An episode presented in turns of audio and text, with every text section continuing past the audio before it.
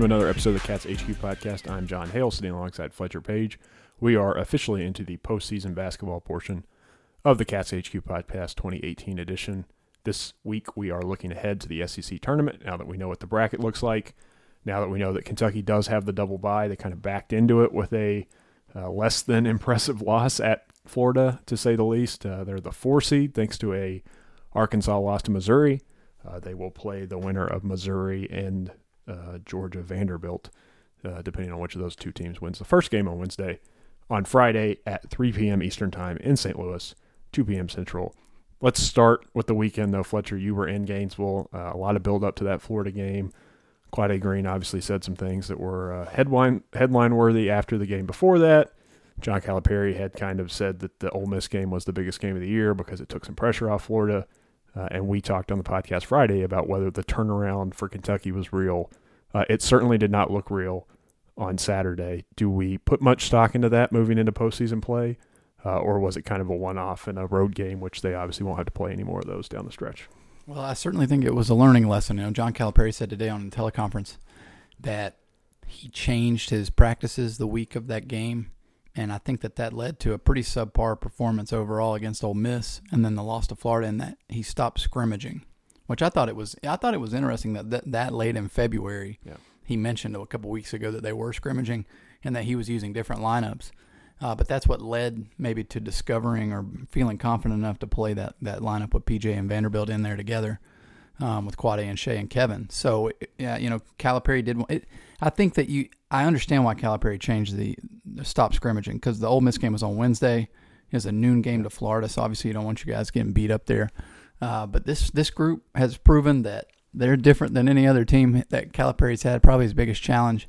And I think he learned that he's got to keep them competitive in practice. We speculated a little bit last week on the podcast that maybe if they lost at Florida or lost a game in the SEC tournament, that might be the the final kind of spur that gets Calipari to make that last tweak to to finally start starting the the best five that we know we have decided are Kentucky's best five, and he has basically said our Kentucky's best five. Uh, moved Diallo and Nick Richards and Wenyen Gabriel to the bench in favor of uh, Jared Vanderbilt, PJ Washington, and Quade Green or at least uh, make two of those three moves maybe and leave one of those guys coming off the bench. Do you think that's going to happen now? Do you think we'll see a change in the starting lineup in St. Louis? I don't know that it was the start that necessarily doomed them in Florida, but at least in postseason play when every minute's important, you don't want to be digging yourself into bigger holes. And at this point, it, it probably makes sense to make sure your best five are out there from the get go. Do you think Cal agrees with that at this point? Yeah, I think so. And it was pretty obvious to me. I don't think Cal, I don't think Kentucky started great at, at Florida, but it was a competitive first half until PJ Washington and Jared Vanderbilt headed to the bench with two fouls each. And then Florida Right. made 16 of its next 18 shots and just ran away with most it. games. Yeah. Right. So um, the the problem for Kentucky, I think it's easy to see that that they had six assists, which was a Right. complete re, you know a revert Bad. from what they they've been averaging 15 and a half uh, during the four game winning streak, and defensively they just looked completely disconnected. I don't know what the what the issue that causes it is necessarily. That's for Calipari and his staff to figure out. But you can see it on offense when they're playing as individuals and not as a collective. Their offense looks so much more fluid when they have Jared and, and PJ in that lineup. And then when they when they've got some other pieces out there, it just it just doesn't look right. And I don't know if maybe you dig yourself a hole at Florida and then you you don't have those two guys in there for energy and rebounding and the lineups are just comprised of some guys that are maybe trying to do too much. But I think a lot of it falls on Shai, and he ends up with five turnovers because basically the offense just turned in back into let Shai try to drive to the hole and see what happens, and it just didn't work out. Yeah, and, and that's is similar again. I know there are so many comparisons this year with that 2014 Kentucky team that made the run to the national championship game. Uh, but before his, you know, famous uh, SEC tournament tweak that year, the the offense was Andrew Harrison driving to the basket and trying to get fouled or whatever. I thought it was interesting that after the game, Florida at Florida, um, Calipari made the point that even though Shai was one of the guys they brought out to interviews for you all because he had a, a, a decent offensive night scoring the ball, and there wasn't a lot of other options. That Cal went out of his way to say that Shai did not play well today. Mhm. That he uh, that he was one of the guys who was not passing the ball the way he should have.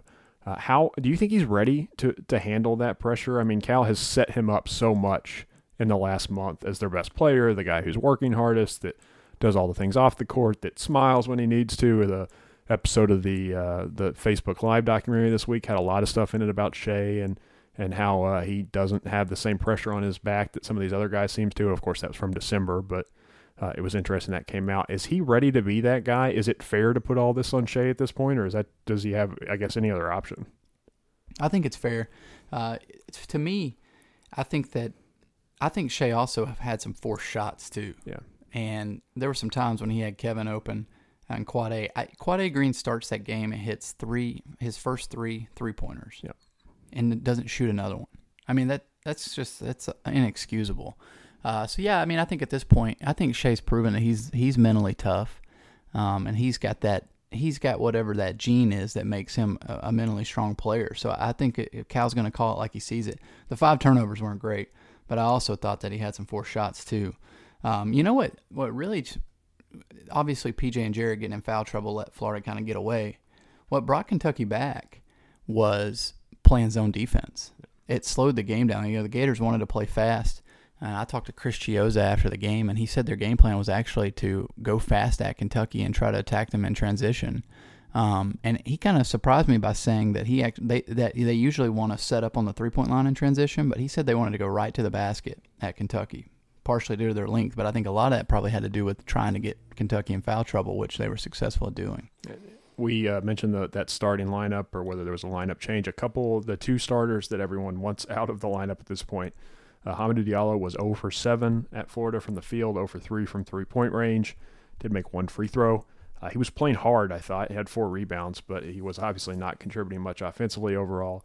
And Nick Richards, bizarrely, uh, maybe it was just Cal wanting to, to get him going and leaving him out there, played most of the second half, especially when they're, or at least most of the time that the guys in foul trouble were out. Played 19 minutes, uh, was one for two from the field with four rebounds, whereas Sacha Killeya-Jones played four minutes in that game.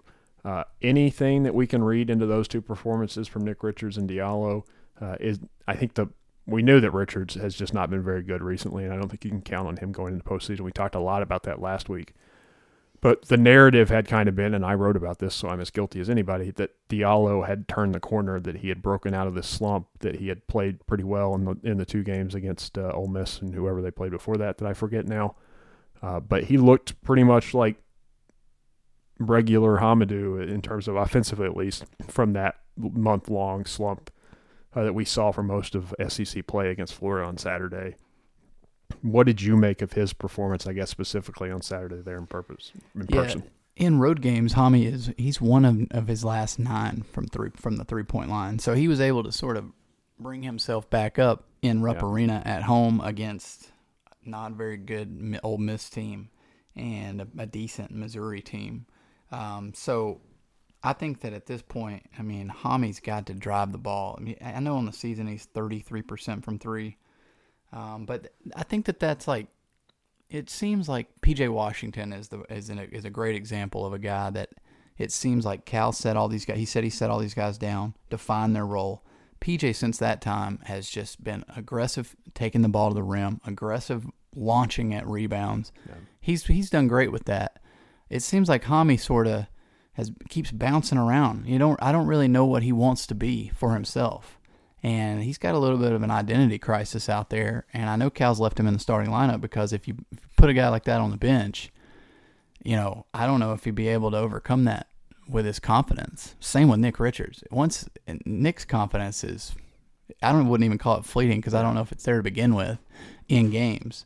So Cal's going to have to play psychologist with these two guys because, like he always says, Isaac Humphries being the best example. At some point, these guys are going to have to play, whether it be a be foul trouble on other people or there's going to be a time, and th- those guys are going to have to step up. Um, now, right before we, we shift kind of focus to St. Louis and what's going to happen there, um, the other side of those two guys playing or Nick playing as much as he did was Sacha Killeya-Jones not playing really at all. He had four minutes against uh, at Florida. Has obviously not played. I think he's not played more than seven minutes since he got back from uh, missing that game for his grandfather's funeral.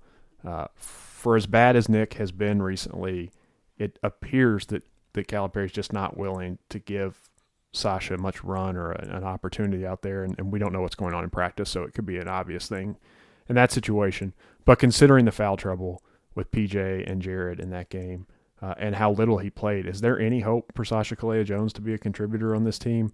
And what is the solution if they run into a game, and especially in the real tournament next week, where PJ and Jared get into foul trouble? Or is it just over at that point? I guess. I think so. I, I, I, at this point, I feel like Sacha's playing out of position. I think he's a four, and he's on a team that's got uh, many fours in front of him. Uh, Jared, PJ, Wenyen, even Kevin Knox. So uh, it's unfortunate for him that he's got to play the five, and he's just sort of pinned in behind Nick Richards. It's obvious Cal's not going to play Sacha over Nick, and I feel like Sacha's being asked to do some things that maybe if he was elsewhere he wouldn't be doing. All right, let's shift focus a little bit to, to St. Louis now.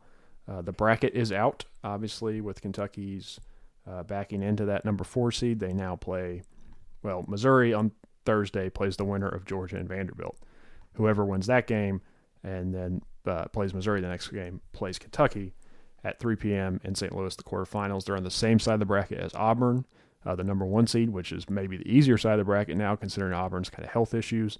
Texas A&M and Alabama are also in that side of the bracket, feeding into the Auburn game, uh, and you would not have to face Tennessee, Florida, or Arkansas until the SEC championship game on Sunday, were they to make it that far. For me, the most important part going into this tournament is that Kentucky's NCAA tournament resume, they have three quadrant one victories right now. And one of them is borderline because uh, Texas A&M, I think, is like 24, 25 in the RPI, mm-hmm. and only top 30 RPI home wins count as quadrant one. So if Texas A&M was to lose to Alabama uh, on Thursday, maybe they would drop out of that, and you would lose one. But Kentucky could pick up three quadrant one wins with Missouri, Auburn, A&M, Tennessee, Florida, uh, or Arkansas. If they play those six teams uh, in any combination in the three way, they could double their quadrant one wins. John Calipari thinks the SEC tournament does not mean anything at all for NCAA tournament seeding. He has been very adamant on that point. Again, after the Florida game, he dismissed, uh, said he hates conference tournaments. He doesn't care, and it doesn't matter. Uh, do you think, though, that Kentucky can actually improve their tournament seeding uh, with a strong performance in St. Louis this week?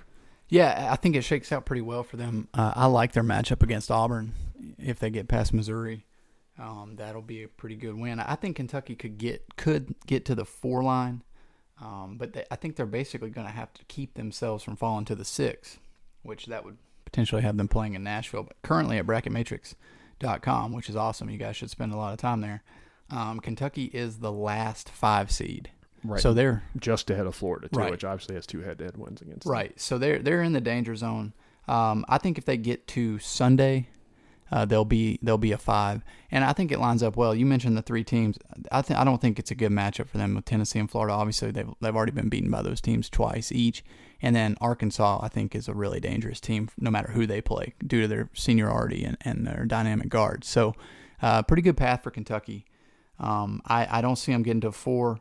Um, if they can just, I really, if they can just win one game, I think they'll be a five and uh, then we might be trying to book flights to Boise or San Diego. That is appearing to be the most likely scenario here. Um, Joe Lunardi does actually have Kentucky as a six seed mm-hmm. today, playing in Nashville in that first round, which uh, the three seed in that tournament pod would be North Carolina.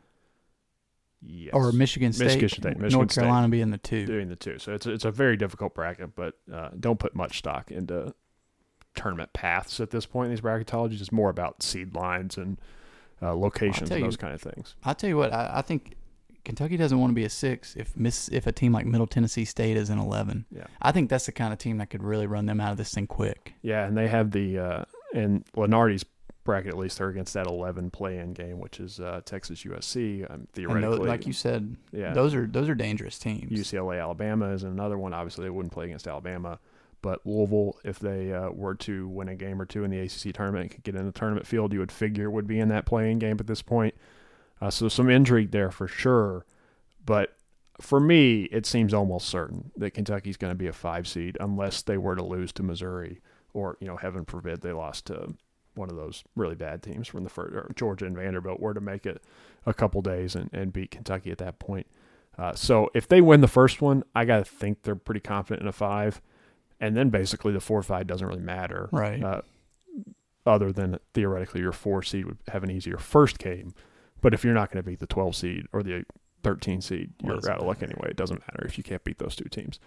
So that path doesn't make doesn't matter. I, if they made it to Sunday, if they were to win the whole thing, do you think there's any way they could get a three seed as the I don't think three? so. Okay, and I think that I think t- history has played that out. That's that's the interesting debate for me with Calipari's uh, conspiracy theory about conference tournaments. He says it doesn't matter. He says it doesn't help.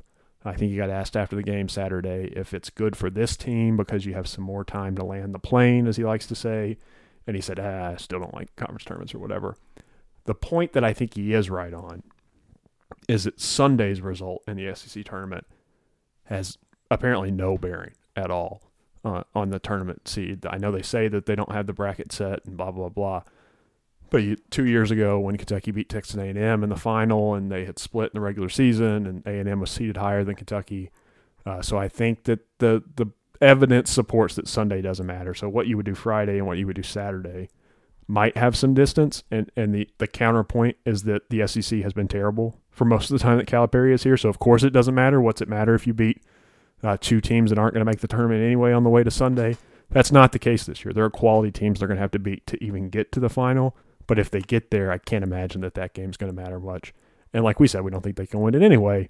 So the three seed appears to be out of reach at this point. I would think. Yeah, they'd have to pass at least eight teams to get to that three line, and, uh, and on that three line is Auburn and Tennessee. Those teams are much more deserving than Kentucky, uh, even if Kentucky was able to beat them head to head at this point. Yeah, I mean both of them beat in the regular season. I think Kentucky needed to win at Florida Saturday to have any To chance a at that, and I think that basically ended the story there. Uh, so the moral of this is, uh, if Kentucky's a four or five, if you go through the the bracket projections and do the math based on assigning teams to their closest tournament pod, uh, they're almost certainly going to be in San Diego or Boise uh, for that first weekend of the tournament, which is not going to make for a very big crowd, I can't imagine. But there aren't many West Coast teams who are going to be involved anyway, so Kentucky might still have an advantage for whatever fans do show up in Boise. Uh, flights are not cheap. We've already been looking at that in our own travel, looking ahead. Uh, what do you think that would do? Uh, or I, I guess here's the question: If the tournament seating is set for this weekend, what can Kentucky get out of St. Louis, assuming they don't lose to a terrible team in the first round? Well, yeah, I think that this is a team that that four game winning streak. While um, anytime you win four games in a row, it, it, it's impressive. But three of those games were at home. Um, those games weren't exactly against the greatest teams, and Kentucky's shown now that, that I mean they lost to they lost to Auburn once, Tennessee twice, Florida twice. Those are the three teams ahead of them in the conference. Those are probably the three teams that people will respect nationally. So I think it'd be good for them to get into a game against Auburn, Yep. win that game, feel good about yourself moving on next, and then get another opportunity against a three seed, a three seed NCAA tournament, a team like Tennessee or maybe Florida or again Arkansas. So um, I know that it is bothersome f- to play three games in three days, um, but I feel like this group can continue using all the reps that they can get. And I know at this point you you would normally say, look, you got what you got. You know, like what other strings can Cal Yeah. pull here? But I, I still think that Jared Vanderbilt's return in January changed the, um, I guess what would you call it, a learning curve. Right. Yeah. And I still think this team needs more reps. And it's quite quite clear now. Calipari's going to be scrimmaging on Tuesday and Wednesday hard. They're going to practice hard. Um, they're still doing that, and it's March. I think the more games, the better. Yeah, and I think uh, for Vanderbilt in particular, this is an important week to see how he handles uh, back-to-back games, three games maybe in three days, before you go into a tournament where you're going to be playing high-intensity games every other night uh, each weekend. That's going to be important to see. Uh, for me, I hate to keep going back to this, but I think it's the perfect opportunity for him to change up that starting lineup and to experiment with it. I wouldn't at this point want to do it if it was a win or go home kind of situation. I don't know that you want to mess that much up. But I think you got to see if the lineup makes a difference. Uh, that first game in St. Louis, if Missouri wins against uh, Georgia or Vanderbilt, will be really interesting because you got to imagine Kentucky's going to have a large number of fans in St. Louis. Probably not nearly as many as they would have in Nashville in a normal year. But Missouri would presumably have either the most fans or the second most fans because it's in their state. So that could be a very uh, intense kind of atmosphere that day. Uh, it could be a true neutral site venue, knowing as well as Kentucky fans travel, uh, and basically the home court from Missouri. Uh, that will be really interesting to see. And then if they knock Missouri out of the out of the tournament that first game on Friday, uh, you would think that a lot of blue is going to get in on Saturday and Sunday just from Missouri fans who have scalp tickets or whatever else available. And the other question comes in is is Michael Porter Jr. going to play this week? Uh, they issued a statement Saturday that he didn't play in their final regular season game, but all the momentum seems to be that he is going to play in St. Louis, that he is going to play in the in the SEC tournament at some point. How does that affect things? I know that Calipari apparently did not very much want to address that situation on the SEC teleconference today. Is that he did correct? not articulate his thoughts very well. Uh, That's he's not kind of- unusual. yeah, he kind of pinballed all over the place. Um, I think he tried to say at one point that it would. uh, Everybody was it kind of asked that question. Mike White at Florida got it too, and it's hard for another coach to answer about a player that they don't coach and about a team that they don't that they've only seen maybe once or twice in a season. But it it, it will be. We've seen it sort of play out here Right, with Vanderbilt. with Vanderbilt, but also last year, you know, the the threat of Hamidou Diallo's. I, it would have been nice if Cal would have maybe said, right. you know, we we've kind of had a situation where it might could have happened, um, but uh, I don't I don't know if that will be good for Missouri or not. Yeah, and I, and I think the the comparison to make in that situation too, for Kentucky's sake, uh, is as much as they've talked about the Vanderbilt adjustment over the last month or so, um, he hasn't really made that one to one comparison between Vanderbilt and Diallo last year either, because he was so adamant about what it would do. I think maybe that's because now, knowing what we know about Hamidou Diallo, that he wouldn't have helped that team last year. That that was the, the issue, the reason, main reason he didn't push harder for him to play. Uh, but it, there's no question, it changes what a team can be, or uh, chemistry, lineups, rotations. You can't imagine he's going to be able to play a lot, uh, especially and maybe he plays uh, some against Georgia or Vanderbilt. Uh, the back to back to back games is going to be difficult for him coming off an injury. So who knows if he's even going to be out there for Kentucky? But it's at least another question for that opening game, uh, which for me is the most important one in this tournament for Kentucky. If they lose to Missouri, then I think the sixth seed is a risk, uh, and it's not going to be an easy win, even though they they beat Missouri pretty handily at Rupp recently. Uh, but Auburn does not scare me very much in that second game because of their health, because of their injuries. I'm not even sure that Kentucky's going to be playing Auburn in the semifinals. Uh, I think that there's a chance that it's going to be A and M or or basically A and M. It's not going to be Alabama. But um, if they do, I think they got to get past Missouri. If they don't, uh, the things become much more interesting. That's right, six seed, which for some fans they might enjoy because that, that game will most certainly be in Nashville.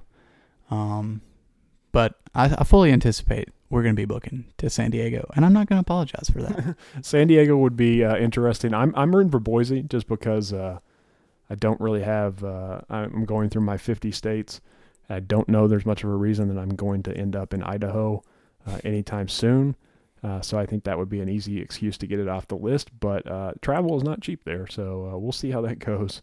San Diego would definitely be warmer, uh, which would Mhm. be fun in March, and we'll see how that happens. There's a chance Kentucky could be uh, in San Diego and Los Angeles back to back weekends if they were to make it there, which would be all sorts of interesting. Um, Omaha, Boston, Atlanta, the other uh, regionals, obviously, for the next week.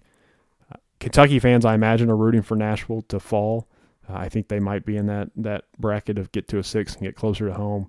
But that uh, the the teams that are in that three line make it really hard to imagine that they would even make it to the second weekend at that point. So I think you got to get in that four or five game, regardless if it's you know halfway across the country or whatever. Yeah. Yep. I, I I know Calipari hates the tournament, the SEC tournament, uh, but th- they really need to get through Friday. Yeah, and now that Kentucky may or may not be raising their cigarette tax, uh, the cigarette money that Calipari always talks about fans using to go uh, go to the SEC tournament, maybe that'll that'll come into play this year or not. Uh, we will have more podcasts uh, throughout postseason play.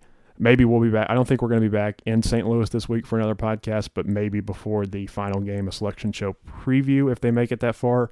We will certainly be back next Monday after the bracket has been revealed to break down Kentucky's bracket. We will tell you our picks uh, on the on the podcast, who we think is going to make the final four, who the teams to watch are in Kentucky's bracket, who the sleepers are, the dark horses, players to watch, all that stuff.